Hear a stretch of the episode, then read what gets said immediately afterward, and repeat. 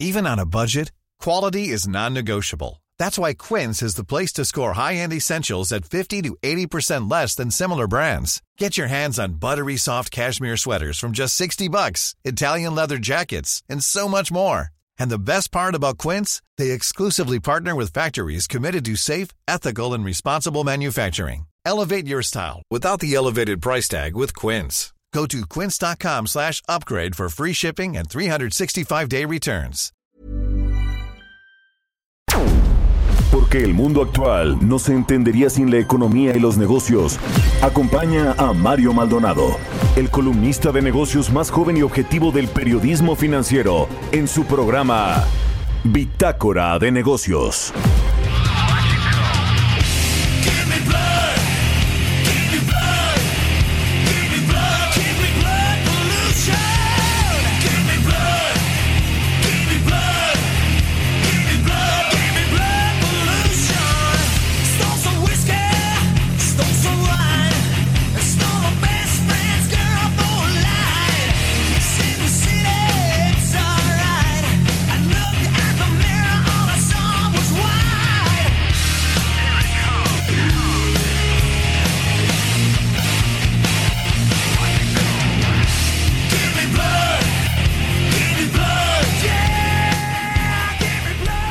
¿Qué tal? ¿Cómo están? Muy buenos días. Bienvenidos a Bitácora de Negocios. Yo soy Mario Maldonado y ya me da mucho gusto saludarlos en este jueves 28 de enero del 2021. Saludo con mucho gusto a quienes nos escuchan a través de la 98.5 de FM aquí en la Ciudad de México, en Guadalajara, Jalisco por la 100.3 de FM y en Monterrey, Nuevo León por la 90.1 de FM, también a quienes nos siguen a través de la página heraldodemexico.com.mx, ahí está el streaming de la cabina de El Heraldo Radio. Nos eh, vemos también por allá en el sur de los Estados Unidos, en Houston, Texas. Y un saludo a todos, absolutamente a todos los que tempranito aquí en El Heraldo Radio nos escuchan en Bitácora de Negocios. Arrancamos este día como siempre con un poco de música. Esta semana Estamos escuchando canciones de bandas de cine ficticias que se hicieron famosas. Esta se llama Blood Pollution. Es de una banda que se llama Steel Dragon. Es eh, el nombre de un grupo ficticio de hard rock y glam metal eh, protagonizado por músicos reales. Creado para aparecer en la película de Warner Brothers Rockstar en el 2001. Así que bueno, un poco de rock para este jueves 28 de enero. Bueno, le platico rápido qué vamos a tener. Hablaremos con Roberto Aguilar. Los temas financieros más relevantes. Se desinfla la, se la recuperación económica global y los activos financieros prolongan una baja. Ayer interesante lo que sucedió, lo que sucedió también con una empresa de juegos GameStop y algunos de los inversionistas. Vamos a platicar de eso con Roberto Aguilar. Contagios en China roban brillo al año nuevo lunar y el PIB de México retrocedió 8.8% en el 2020, anticipan analistas. Vamos a platicar con Gerardo Flores, como todos los jueves, analista especializado en temas de políticas públicas. El Fondo Monetario Internacional estimó que la economía mexicana repuntará 4.3% en el 2021. Bueno, pues sí, eso ve el FMI. Mejores condiciones por el tema de Estados Unidos, el sector exportador y la recuperación de nuestro vecino del norte. Vamos a platicar con el diputado de Morena, Alfonso Ramírez Cuellar, sobre esta multa de la Comisión Federal de Competencia Económica a los bancos por haberse coludido para eh, pues fijar sus posturas en el mercado de bonos, las multas mínimas para bancos y traders que bueno, no solo en eh, la Cámara de Diputados, sino en la Cámara de Senadores andan muy preocupados por estas mm, pequeñas multas que se le impusieron a los bancos de inversión. Vamos a entrarle al tema eh, y a lo que pues representa también este, eh, este fallo de la COFESE que parece como que no ha caído muy bien a pesar de que concluyó finalmente esta investigación y tuvo consecuencias mínimas, mínimas, pequeñísimas para los bancos. Vamos a hablar de eh, con Enoc Castellanos, también el presidente de Canacintra, sobre la reunión que tuvieron los industriales de la transformación con Tatiana Cloutier, la secretaria de Economía. Parece que está muy echada para adelante Tatiana Cloutier con el tema fiscal, con el asunto de considerar eh, sectores esenciales, los que no son esenciales todavía, y también con el tema del outsourcing. Parece que de entrada pues hay un buen entendimiento con la eh, nueva titular de la Secretaría de Economía, pero ya veremos cómo pues se va desdoblando esta eh, relación y realmente veremos la injerencia que puede tener Tatiana Cloutier en parte de la política económica y de la recuperación de México en estos términos. Bueno, pues de esto y muchas otras cosas le vamos a platicar y vamos a analizar hoy aquí en Bitácora de Negocios, así que quédese con nosotros. Y arrancamos con el resumen de las noticias más importantes para comenzar este jueves. Lo tiene Jesús Espinosa.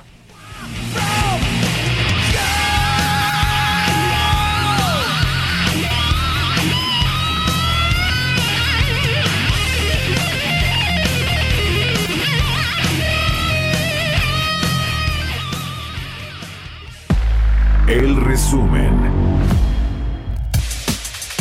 Carlos Salazar, presidente del Consejo Coordinador Empresarial, señaló que el sector privado busca que se cambie el concepto de sectores esenciales y no esenciales a actividades seguras e inseguras para minorar el impacto de la economía de los cierres de actividades para evitar contagios de COVID-19. Destacó que la inversión será la que impulse la generación de empleos para apuntalar la recuperación económica.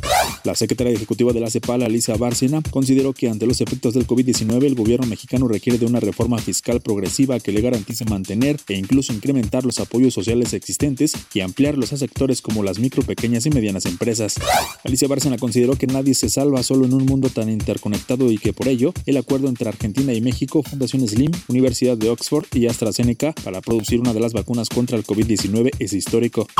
Me atrevo a afirmar que este es el primer paso para construir un COVAX regional. Es decir, ustedes lo están haciendo no solo para sus propios países, sino también para poder apoyar con 200 millones de vacunas a los países de la región. Esto es histórico, es un paso muy importante. Al presentar su programa monetario 2021, el Banco de México advirtió que debido a la evolución de la pandemia y la aplicación de las vacunas, la economía seguirá enfrentando un entorno incierto. Después de que siete bancos fueron multados por la Comisión Federal de Competencia Económica tras una investigación, la Asociación de Bancos de México negó que hubo colusión entre instituciones en el mercado secundario de deuda soberana.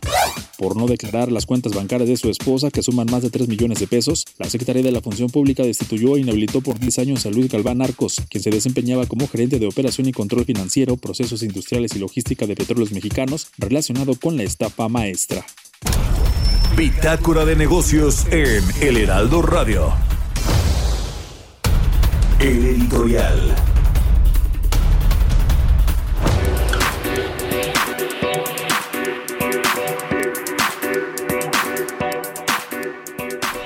Bueno, pues ¿qué está pasando con el asunto de las vacunas en México? Es todo un caso como se ha llevado esta eh, estrategia de vacunación nacional. En principio parecía que todo eh, caminaba bien con los contratos, los acuerdos globales con farmacéuticas que comenzaron a producir la vacuna. Eh, con todas estas alianzas internacionales que gestionó el canciller Marcelo Ebrard. Después, pues nos encontramos con la realidad, chocamos con la realidad, que es que Pfizer y BioNTech, esta eh, alianza para producir la vacuna contra el COVID-19, pues no pudieron cumplir a cabalidad con las eh, con, lo que habían comprometido con México en términos de entrega de vacunas y bueno, de entrada, de entrada se puede eh, estar ya en riesgo de pues haber echado a la basura eh, parte de los 170 eh, millones de dólares que fue la primera inversión, 170 millones de pesos, perdón, que fue la primera inversión que hizo México para adquirir los primeros lotes de esta vacuna de Pfizer, unas 600 mil dosis que ya se administraron al personal de salud público y también en algunos hospitales privados y clínicas privadas y que bueno, pues no se han recibido las segundas dosis, van a pasar cerca de 42 días después de que se recibió la primera aplicación, aunque pues las especificaciones del laboratorio estadounidense dicen que para alcanzar la inmunidad al 95% se requiere la segunda dosis en un tiempo máximo de 21 a 28 días. ¿Va a servir o no esta segunda dosis que llegará en las próximas semanas, en los próximos días? Bueno, Hugo López Gatel dice que sí, pero Hugo López Gatel, pues ya casi nadie le cree, ¿no? ¿Quién le cree? El presidente, tal vez a Hugo López Gatel. Pero junto con esto, pues viene ahora este anuncio de que se comprarán 24 millones de dosis de esta polémica vacuna rusa Sputnik 5 cuyos análisis clínicos pues son una incógnita en gran parte del mundo apenas eh, unos cuantos países casi 12 países que son vecinos de, Rusia o aliados de Rusia o simpatizantes de esta nación son las que han recibido o, creen que pues iba a funcionar esta vacuna y si quieren estos lotes estas dosis en México Argentina y Venezuela. Son dos países que van a eh, eh, recibir y aplicar la vacuna de Sputnik 5 el asunto es que bueno pues hay, hay además de todo una pues especie de lucha entre tres funcionarios del gabinete para ver quién es el que da mejores, mejores resultados en términos de la vacuna. El primero pues es Marcelo Ebrard quien tomó o llevó la voz cantante con los primeros acuerdos. Luego entró Hugo López Gatel con eh, pues este asunto de la vacuna rusa y el viaje que hizo a Argentina para revisar eh, científica y médicamente eh, esta vacuna. Y Arturo Herrera que más bien él está mediando entre estos dos eh, Marcelo Ebrard y López Gatel. Y también bueno pues es el que administra los recursos que se van a destinar para la compra de las vacunas. Y al presidente sí le quita el sueño, mire, no tanto necesariamente el contagio de COVID-19 en el que está padeciendo, sino más bien que haya una efectiva campaña de vacunación y por supuesto las elecciones del próximo 6 de junio donde quiere que Morena mantenga la mayoría en la Cámara de Diputados. Eso es lo que le importa ahora mismo al presidente, es lo único que trae en la cabeza según dicen sus cercanos. ¿Ustedes qué opinan? Escríbanme a mi cuenta de Twitter, arroba Mario Mal y a la cuenta arroba Heraldo de México. Vámonos con los mercados. Economía y mercados. Roberto Aguilar ya está aquí en la cabina de El Heraldo Radio. ¿Cómo estás, Robert? Buenos días. ¿Qué tal, Mario? Me da mucho gusto saludarte a ti y a todos nuestros amigos. Pues nada, que el tema complicado lo que está viendo o visualizando justamente en los mercados, porque fíjate que las bolsas europeas están abriendo cerca de su nivel más bajo en un mes.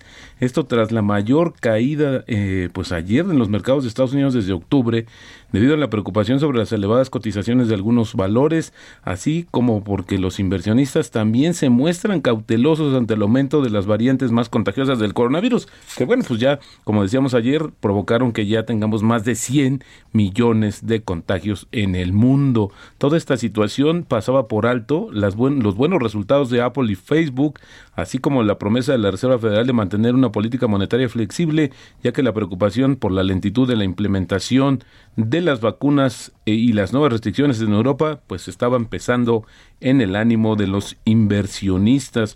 Y es que fíjate que ayer, Mario, eh, Alemania, que es la economía más importante del bloque, pues eh, ajustó sus expectativas de crecimiento para este año.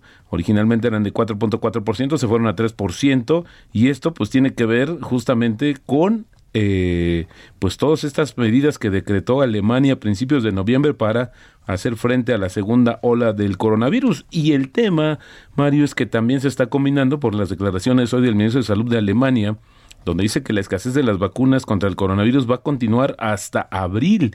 Y esto, pues sí es importante porque mientras tanto su gobierno, el gobierno alemán, pues recibiendo sendas críticas sobre esta situación. Pero eso no es todo. Fíjate que también el director europeo de la Organización Mundial de la Salud hoy eh, comentó que las tasas de transmisión del coronavirus en la región seguían siendo muy altas lo que sometía a los servicios de salud a una gran presión y que por lo tanto es demasiado pronto para aliviar las restricciones. Algunos pensaban que a fines de este, bueno, pues justamente ya eh, terminando enero se podrían relajar, pues está justamente comentando lo contrario. Y, fíjate, Mario, que a las siete y media vamos a conocer el dato del comportamiento de la economía estadounidense.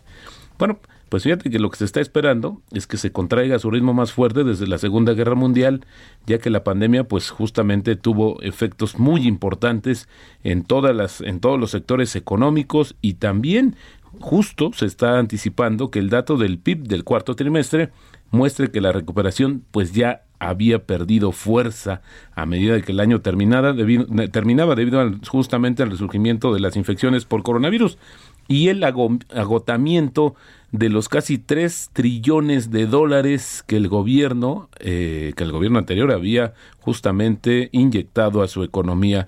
Así es que, en pocas palabras, fíjate que lo que están esperando es que en el cuarto trimestre esperan que el PIB se eh, reporte una tasa anualizada del 4%, según una encuesta de Reuters, y el virus y la falta de otro paquete de gastos redujeron el gasto de los consumidores y también eclipsaron parcialmente la solidez en el sector de fabricación y en el mercado de vivienda, el gran retroceso previsto tras un ritmo de crecimiento histórico de 33.4% en el tercer trimestre dejaría el PIB aproximadamente 2.3% por debajo de su nivel de finales de 2019. Está entre 2 y 3% la estimación de lo que caería la economía estadounidense, que sí en efecto tuvo una recuperación, pero no le alcanzó. Y bueno, también este tema de los reclamos en términos de los contratos de las vacunas, pues se sigue aumentando. Hoy justamente Reino Unido dijo, exigió recibir todas las vacunas de COVID-19 que ha pedido y pagado después de que la Unión Europea le preguntara a AstraZeneca si podía desviar suministros de las vacunas desarrolladas por Oxford eh, para el Reino Unido. La Unión Europea, que va muy rezagada respecto a Estados Unidos, China y Reino Unido en el lanzamiento de una vacuna, exigió a AstraZeneca que explique cómo va a suministrar ya el bloque de dosis de la vacuna. Así es que siguen estas presiones, pero también la empresa, pues, ¿qué puede hacer si no, no le da su capacidad?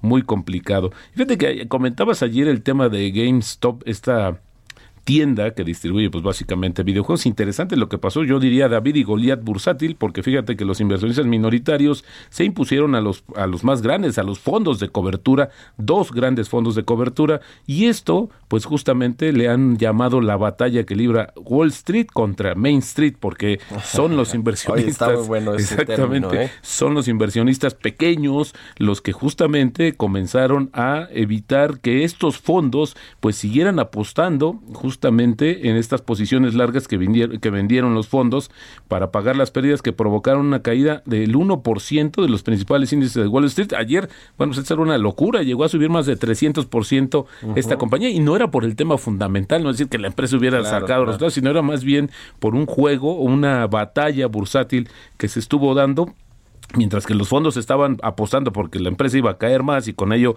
en esas posiciones cortas comprar abajo, pues los eh, minoritarios o los pequeños inversiones, el Main Street, el Main Street, pues estaba pensando lo contrario. Interesante lo que está sucediendo, Mario, porque esto puede desencadenar muchos temas. Mañana, si me lo permites, platicamos porque no fue la única eh, eh, em, empresa, la única emisora que padeció esta situación, pero sí es interesante que haya anuncios o podría haber anuncios respecto a las autoridades bursátiles de Estados Unidos. Ya lo comenté hasta le entró Elon Musk, ¿no? Así es. Apoyar a los minoritarios, al Main, Street. Al Main Street. Sí, sí, sí, muy interesante lo que pasó ayer, ¿eh? Fíjate, y bueno, pues rápidamente te adelanto, mañana vamos a conocer a las 6 de la mañana el dato de la economía mexicana y bueno, pues están adelantando justamente con una encuesta de, eh, eh, de Reuters que se habría, se va a reportar una tasa, una caída de 8.8%. Esta sería la mayor desde la década de 1930 durante la Gran Depresión, según los especialistas. Y bueno, pues mañana esperaremos justamente, con eso nos vamos a amanecer, Mario, con el dato del Producto Interno Bruto. Y fíjate que rápidamente te comento este tema del año nuevo lunar en China, pues que es una locura, porque pues esperaban más de 300 mil millones de viajes. Increíble lo que pueden hacer eh, justamente esta economía. Bueno, pues hoy se está estimando que debido a las medidas de eh, distanciamiento, pues esta, va a haber un descenso de 60% en el flujo de viajes en este periodo, porque fíjate, este periodo empieza del 28 de enero al 8 de marzo, este es el periodo vacacional, el más importante, y bueno, pues justamente el tema es que hasta ayer, hasta ayer, Mario, se habían cancelado más de 7.600 vuelos en China, Así es que pues hoy, esto es lo que decía yo, le está robando brillo las restricciones por el tema del coronavirus. Y otro activo que está bastante eh, complicado, Mario, es el tipo de cambio. Fíjate que en estos momentos ya estamos, producto de la volatilidad, estamos eh, en cotizaciones de 20.35. Así es como está cotizando nuestra moneda mexicana. Pero fíjate que hace, no, no sé, al, inicio de las operaciones, muy temprano, como eso a la una y media de la mañana, se registró un nivel de 20.45. Así es que la volatilidad, la caída de los mercados, la preocupación de los inversionistas, vaya cóctel que nos espera para este día. Bueno, pues ahí está. Gracias, Robert. A contrario, muy buenos días. Roberto Aguilar, síganlo en Twitter, Roberto AH6 con 21. Vamos a otra cosa. Políticas públicas y macroeconómicas. El Fondo Monetario Internacional estima que la economía mexicana va a repuntar 4.3% este 2021. ¿Qué opina nuestro analista Gerardo Flores, como todos los jueves aquí en Bitácora de Negocios? Mi querido Gerardo, ¿cómo estás? Buenos días. Muy buenos días, Mario. Eh, muy bien, muchas gracias. Un saludo para todos los que nos escuchan. ¿Cómo ves esta estimación del FMI? Que bueno, pues ahora sí se puso un poquito hasta del lado de Hacienda y las estimaciones alegres, ¿no? Sí, mira, este, creo que sorprendió un poco este, esta nueva estimación que presentaron hace un par de días, este, porque bien señalas, por ejemplo, para hace todavía algunas semanas eh, el Fondo Monetario Internacional preveía que México crecería en 2021 a una tasa del 3.5%. Ahora están corrigiendo esa estimación hacia arriba. La nueva proyección es que México crezca, como bien dijiste, 4.3%. Ahora, eh, lo que señala el Fondo Monetario Internacional es que pues esta, esta corrección hacia arriba, digamos, de, la, de esta estimación del crecimiento del PIB de México, tiene mucho que ver eh, con una también corrección hacia arriba que están haciendo la, de la tasa de crecimiento del PIB de Estados Unidos. Eh, están, me parece que están eh, quizás sobreestimando un poco desde mi punto de vista, primero el, el, momento en que entren, digamos, en vigor las nuevas medidas de apoyo en la economía de Estados Unidos, sobre todo las, las medidas que está promoviendo el presidente Biden, que y además que esas tendrían un efecto importante, primero, sobre el desempeño de la economía de Estados Unidos y como resultado también sobre la economía mexicana. Eh, eso es básicamente lo que está motivando esta revisión hacia arriba de, la tasa de crecimiento de México, eh, porque eh, también ya lo señalaron eh, ejecutivos del propio fondo, en realidad el digamos el mercado interno o el motor interno de la economía mexicana pues va a una velocidad mucho más lenta, ¿no? Entonces habría que ver si vamos a tener realmente ese desempeño en el comercio exterior y si realmente va a tener ese impacto eh, sobre el crecimiento de México en este 2021, ¿no? Ese es el tema, que el sector externo se ve bien por Estados Unidos, que le van a inyectar esta lanísima de 1.9 billones de dólares y lo que todo eso va a generar para la economía va a aumentar la demanda de las, de las importaciones o exportaciones mexicanas y bueno, y en México el problema es cómo vamos a reactivar el mercado interno, ¿no? ¿O, qué, qué, opinas tú? ¿Cómo, ¿Cómo ves esto? Sí, no, definitivamente el mercado interno o los motores internos de la economía pues siguen eh, prácticamente parados, ¿no?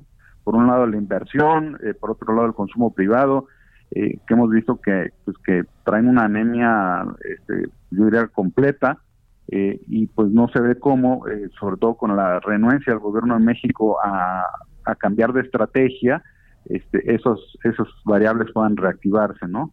Entonces, pues, realmente estamos dependiendo del, motor externo y creo que el Fondo Monetario Internacional está siendo un poquito optimista respecto al impacto que realmente va a tener eh, para nuestro país en este 2021, ¿no? Pues ojalá que sea el, el, sector externo o lo que sea, pero que la economía rebote y se recupere de la forma más rápida posible, eso es lo que esperamos todos. Ojalá que así sea. Muchas gracias, querido Gerardo. Muy buenos días. Muy buenos días, Mario. Un abrazo, Gerardo Flores. Síganlo en Twitter, Gerardo Flores R. Vamos a hacer una pausa y volvemos aquí a Bitácora de Negocios.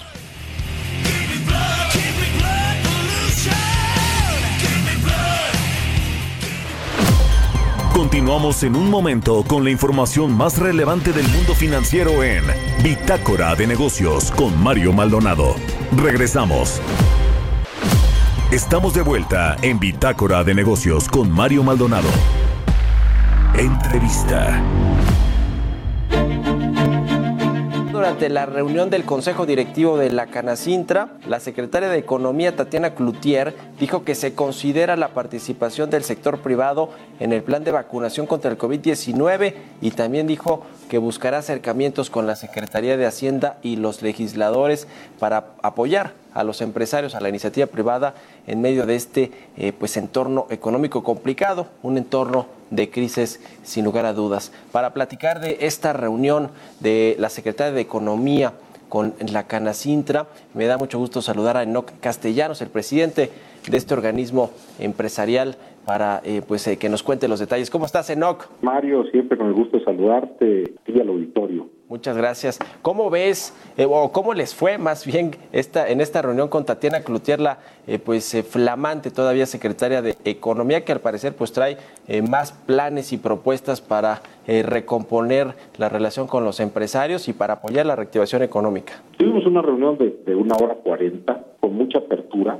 hubo oportunidad que los consejeros de viva voz les, les sus preguntas, sus sugerencias y la, secretaria interactuó. Evidentemente hubo un posicionamiento oficial por parte de, la Cámara a través de tu servidor, en, en donde pedimos básicamente que se cambiara el concepto de actividades esenciales por espacios seguros. Creemos que la duración de la pandemia ya no permite que haya eh, una, un cierre total de empresas que antes no se consideraban esenciales, quizás no lo son, digamos, para una situación de emergencia puntual de semanas o un par de meses, pero que definitivamente son esenciales para darles de comer a muchos trabajadores, a cientos de miles, millones quizás, y a las familias de ellos junto con eh, las de los empresarios. Entonces, la verdad es que yo, yo escuché una muy buena recepción eh, de la secretaria y creo que vamos a poder construir con ella. A ver, el asunto de que la iniciativa privada pueda participar en la campaña nacional de vacunación, eh, se ha hablado del tema desde el financiamiento, la logística, distribución, aplicación de eh, las vacunas. Eh, ¿Qué tan posible puede ser, digamos, objetivamente, que puedan pronto participar en este proceso? Mira, hay, hay varias listas. Por ejemplo, la noticia que, de que Tech Salud está involucrado junto con personal de la Cancillería y de Secretaría de Salud para, eh, para la prueba eh, en tercera fase de una vacuna que no teníamos referencia y que aparentemente viene de Alemania. Esto se puede replicar con muchas otras organizaciones, además del TEC de Monterrey. Si bien la compra de vacunas por parte de la iniciativa privada se ve que no podrá ser de manera inmediata. Sabemos, porque tuve oportunidad de estar en, participando con los temas económicos en la, reunión que se dio con, los gobernadores de la Alianza Federalista, y ahí se mencionó que algunos de ellos ya han hecho contacto con AstraZeneca o con Pfizer y les fueron informados que si bien va, cuando se cumplan los pedidos que ya se tienen con gobiernos de países, que esto será hacia finales de 2020 o a principios de 2021, se le empezará a poder vender a los gobiernos subnacionales y a las empresas, es decir, a la iniciativa privada. Entonces, bueno, habrá que ver cómo construimos, pero hay muchos, muchas áreas en las que podemos colaborar para la logística, para las cadenas de frío. Pues ojalá que esto pueda eh, eh, tomar forma muy pronto y que pues haya este frente común para hacer eh, eh, frente, valga la redundancia, al COVID-19. ¿Cómo está el tema del outsourcing? ¿no? Que este pues es un asunto que hemos platicado eh, en las últimas entrevistas, en las últimas comunicaciones que hemos tenido. Parece ser que Tatiana Cloutier tiene también dentro de su agenda apoyar estas negociaciones en pro pues también de la iniciativa privada de que no se cancele la figura de la subcontratación laboral. ¿Qué comentó acerca de esto la secretaria de Economía? nos comentó que en el marco de la visita que hizo el presidente a, Monterrey, Nuevo León, hubo una reunión privada en la que estuvo Alfonso Romo, en la que ella estuvo presente, con algunos empresarios eh, del Grupo de los Días. Y ahí se intercambiaron puntos de vista con el presidente. Aparentemente lograron convencer al presidente, le explicaron de una manera que, que el impacto. Además, debo decirte que estamos eh, recibiendo información de que hay presiones eh, en el marco del con el nuevo gobierno de Estados Unidos, al más alto nivel, y con las empresas americanas que ya tienen sus inversiones aquí en, México. Esto ya ha sido vocalizado por, por la Red Rubin de, la American Society y Claudia Jañez también eh, ha hecho lo propio. Y en los foros que tuvimos con la Secretaría del Trabajo y varios eh, líderes sindicales, y nosotros participamos y estamos participando varios líderes empresariales también, sobre el PTU, la realidad es que todo nos lleva a, la misma discusión. El tema no puede ser una cosa por otra, no puede darse la desaparición total de la subcontratación. Nosotros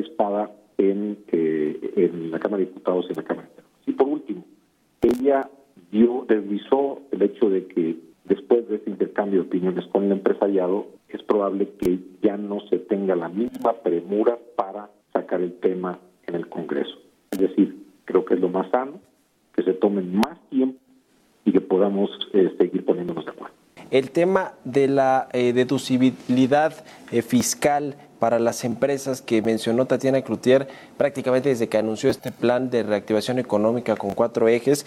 también se mencionó allí en la reunión con ustedes sobre la clasificación de empresas con respecto a actividades esenciales y no esenciales. ¿Cómo están estos dos asuntos, el tema fiscal y obviamente pues lo, los que, lo que tendría que estar haciendo con Hacienda la Secretaría de Economía y también las actividades esenciales y no esenciales. Mira, en el tema fiscal eh, apenas van a haber propuestas de, acercamiento de ella con la Secretaría de Hacienda. Sabemos que, que la disposición de ella va, a funcionar como un eje articulador con la Secretaría de Hacienda, con la Secretaría del Trabajo, con la Secretaría de Salud. Pero confiamos en que puedan avanzar algunos eh, temas de deducciones, algunos temas de diferimientos y, eh, e incluso de compensación.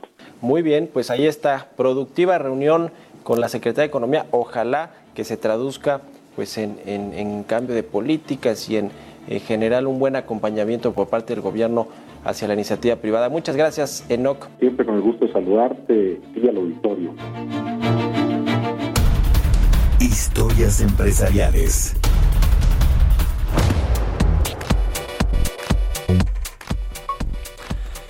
Y bueno, sobre el tema de las vacunas, todo mundo está queriendo contribuir con eh, pues esta campaña de vacunación y, la inmunización pronta de la población mexicana en nuestro país. Heineken la cervecera holandesa que compró hace ya varios años a Cuauhtémoc Moctezuma, informó que está en la disposición de producir 50 toneladas de hielo carbónico para proteger la vacuna contra el COVID-19 durante su traslado a por el territorio nacional. Ya ve que la de Pfizer sí requiere un nivel de eh, cadena de frío pues muy importante. Vamos a escuchar esta pieza de Giovanna Torres. Una vez que diversas vacunas han obtenido la aprobación para ser aplicadas, el gran reto es garantizar la distribución de las mismas.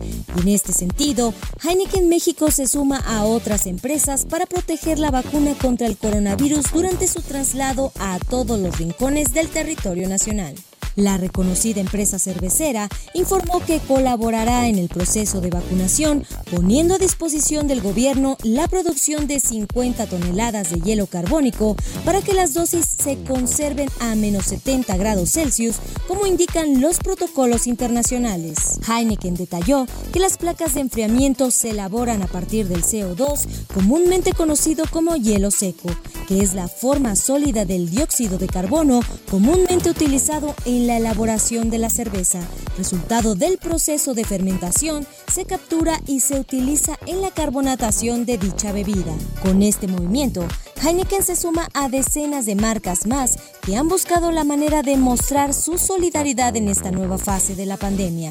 En el mercado mexicano, por ejemplo, Walmart indicó que han ofrecido los estacionamientos de sus sucursales a la Marina y al Ejército mexicano para que se habiliten como espacios de vacunación contra COVID-19. Este fenómeno se replica a nivel internacional. Kevin Johnson, CEO de Starbucks en Estados Unidos, ha decidido que talento de la marca estará a cargo y de tiempo completo en la elección de lugares para convertirlos en centros de vacunación. Para Bitácora de Negocios, Giovanna Torres. Entrevista.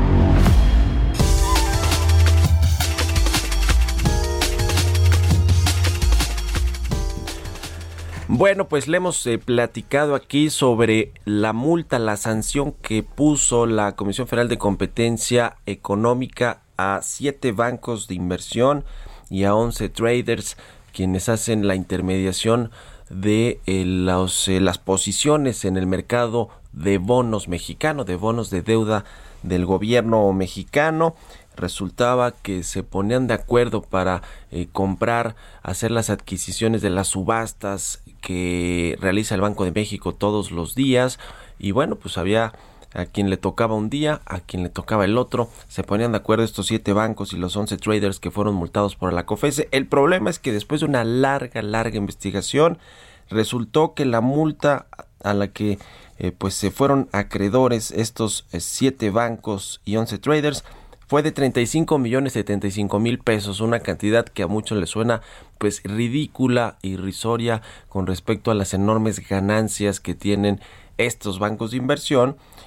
Eh, el argumento de la, de la Comisión Federal de Competencia es que pues el daño que se eh, pudo revisar eh, y, que, y que se hizo pues al mercado de bonos mexicano pues fue de 29 millones 389 mil pesos y entonces pues las sanciones tienen que ser proporcionales pues ya hay muchos que han dicho que no, que se tiene que revisar ese caso, que no es posible que después de que se encuentre que hubo colusión y que hubo posturas eh, pues eh, en las que se compartió información privilegiada y demás, pues se castigue con tan poquito dinero a los bancos. Para platicar de esto, eh, vamos a, a, hablarlo con el diputado de Morena, con Alfonso Ramírez Cuellar, a quien me da mucho gusto saludar. ¿Cómo está, diputado? Buenos días.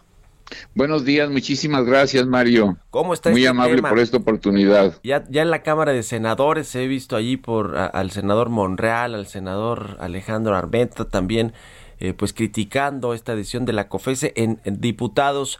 Eh, ¿Cómo se ve el, tema? Pues yo creo que eh, la Comisión de Economía de la Cámara de Diputados también debe de hacerle una invitación a la comisionada presidenta Alejandra Palacios para que pudiera explicar pues todo el proceso, el desarrollo de la investigación. Eh, así a primera vista, por lo que conocemos, la COFESE tiene la apertura de presentar íntegro el expediente, de dar los pormenores de los detalles, eh, y de esta manera pues aclarar esto que en un principio se veía como pues una acción eh, de colusión pero sobre todo de, una práctica monopólica absoluta que desafortunadamente con la ley anterior pues implicaba eh, multas irrisorias. Después hicimos una reforma para que se estableciera eh, el, 10, el pago del 10% de las ventas de los agentes involucrados en las prácticas eh, monopólicas. Eh, y esta es la duda de por qué no se aplicó esta medida establecidas en las nuevas disposiciones legales. Aquí estamos hablando eh, también de la necesidad y de la posibilidad de que los afectados, particularmente eh, las afores que fueron perjudicadas con estas prácticas monopólicas, pudieran establecer los mecanismos de reparación del daño. Es decir, todavía no concluye esto. Ojalá y la COFESE, ojalá eh, pues la CONDUCEF, la propia Secretaría de Hacienda, todos los órganos que protegen a los usuarios de los servicios financieros, en este caso también eh, contribuyeran para que se hiciera una reparación del daño y no solamente nos quedáramos con la multa establecida por la Comisión Federal de Competencia Económica, eh, sino que fuéramos al fondo. Yo creo que esto es lo más importante. Efectivamente, pueden estar, haber estado involucradas también las AFORES en estos asuntos y ahí creo que sí pues a lo mejor se quedó corta la investigación de la Comisión Federal de Competencia Económica y también pues esta multa, aunque eh, eh, pues eh, yo lo que he escuchado es que supuestamente la sanción económica todavía se hizo con las leyes anteriores que tenía la, la Comisión Federal de Competencia. Sí, efectivamente, esa es la, la información que ha circulado hasta el momento. Era un, una disposición legal sumamente ventajosa para los infractores de la, de la ley y era sumamente eh, laxa para aquellos que cometían colusión y prácticas monopólicas. Eh, usted recuerda, este, ha sido partícipe también de una lucha muy fuerte que se dio para que se homologaran las multas a partir de estándares internacionales y por eso la nueva ley de competencia pues trae ya el establecimiento del 10% como multa para los que eh, cometen este tipo de, prácticas. Entonces, eh, si bien aquí todavía está en duda, lo que eh, hemos conocido hasta el momento es de que no hay un daño al erario público, que este proceso se dio en el mercado secundario, eh, pero sí hay afectados directos y los afectados directos, más allá de la multa por las prácticas monopólicas, los afectados directos sí pueden recurrir para la reparación del daño, que es otra de las eh, ventanas que nos abre la antigua y la actual ley de competencia.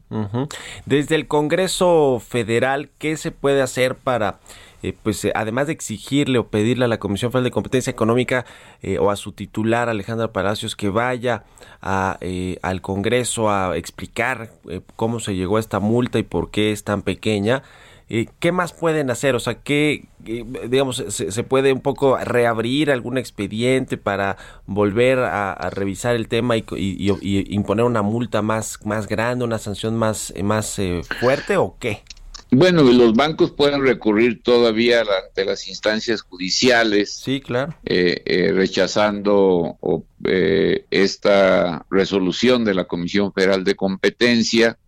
Pero yo creo que estamos, qué bueno que ha salido este tema, porque estamos ante la necesidad del fortalecimiento de la Comisión Federal de Competencia y la obligación como Estado mexicano de tener un órgano antimonopolios todavía mucho más fuerte, más contundente, con un vínculo más estrecho en la definición de políticas públicas eh, y con la obligación de darle celeridad a los procesos de investigación, porque al final de cuentas lo que estamos eh, tratando es de proteger a los consumidores y de castigar eh, eh, aquellas empresas que están coludidas para imponer precios o para, para tener control de mercados. Yo creo que a partir de este debate, de esta serie de informaciones que están saliendo en estos momentos,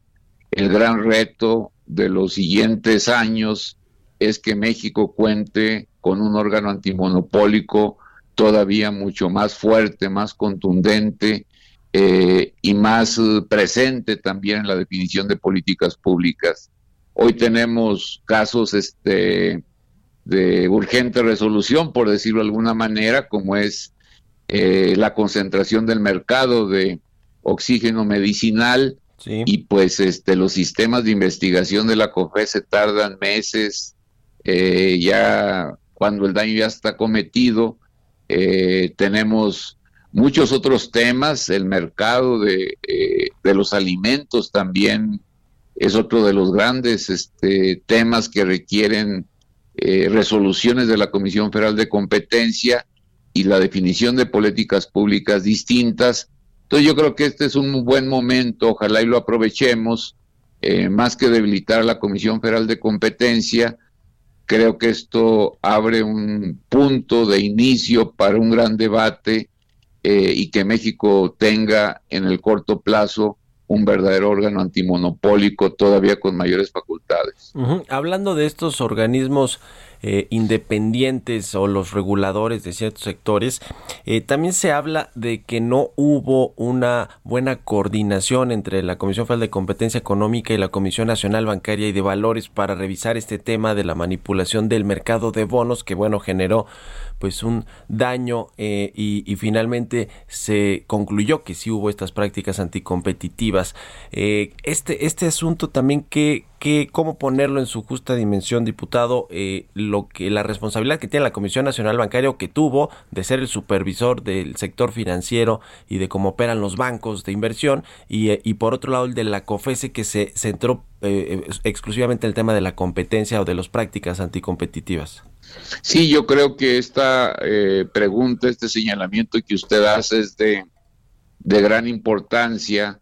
Eh, por eso la insistencia de que la investigación no se detenga, porque estamos hablando eh, no solamente de una violación a la ley, a la ley de competencia, sino se presume también de omisiones y de complicidad de las autoridades eh, hacendarias y de la propia Comisión Nacional Bancaria y de Valores, el órgano regulador, eh, eh, en, este, en este asunto, que dejó correr, fue omisa, toleró y al final de cuentas permitió que el daño se, se consumara, perjudicando a muchos de los actores este, que participan en el mercado eh, de bonos, particularmente en la fase de mercado secundario, ¿no?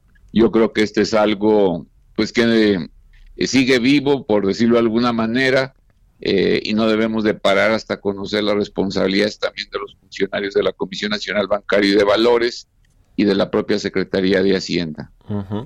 Eh, finalmente, diputado, en, en, el Senado, eh, particularmente Ricardo Monreal, pues ha sido muy, muy crítico con respecto al funcionamiento de los bancos en México, desde el asunto de las comisiones, pasando porque ahora, o ha tenido la intención incluso hasta de regular las tasas de interés, y ahora está eh, pues este asunto de la ley del Banco de México y el cambio a la ley orgánica del Banco Central que bueno pues tampoco ha gustado mucho o, para nada ni siquiera al Banco Central y por, y, por lo tanto eh, tampoco al sistema financiero ¿qué eh, opina de lo que sucede en el Senado con estos cambios e iniciativas y que impactan directamente al sector financiero?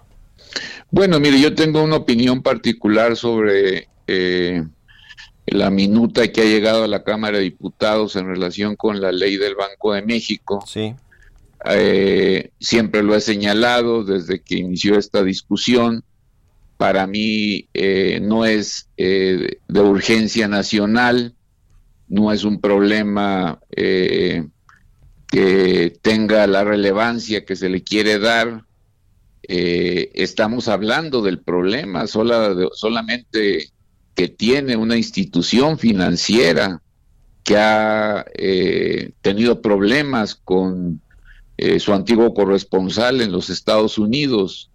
Eh, entonces yo creo que se tiene que localizar muy bien la situación que guardan sobre todo aquellos municipios y ciudades, ciudades turísticas, culturales, de sol y playa, eh, grandes ciudades que tienen un manejo eh, efectivo de, eh, de, dólares en efectivo para ver cómo se evita pues un cambio injusto a través de una serie de casas de cambio, de bancos, etcétera, etcétera, pero yo no creo que esta propuesta beneficie a los migrantes, a las familias de los migrantes. es, muy Me parece a mí que está dirigida para salvar una institución. A una institución, y bueno, pues es muy conocido que es el Banco Azteca. Diputado, se me acaba el tiempo, le agradezco mucho que nos haya tomado la, la entrevista. Muy buenos días. Hasta luego, el, diputado Alfonso Ramírez Cuellar. Bueno, muchas gracias también a todos ustedes por habernos acompañado este jueves aquí en Bitácora de Negocios. Quédense en el Heraldo Radio con Sergio Sarmiento y Lupita Juárez. Nosotros nos escuchamos mañana, ya viernes tempranito, a las seis. Muy buenos días.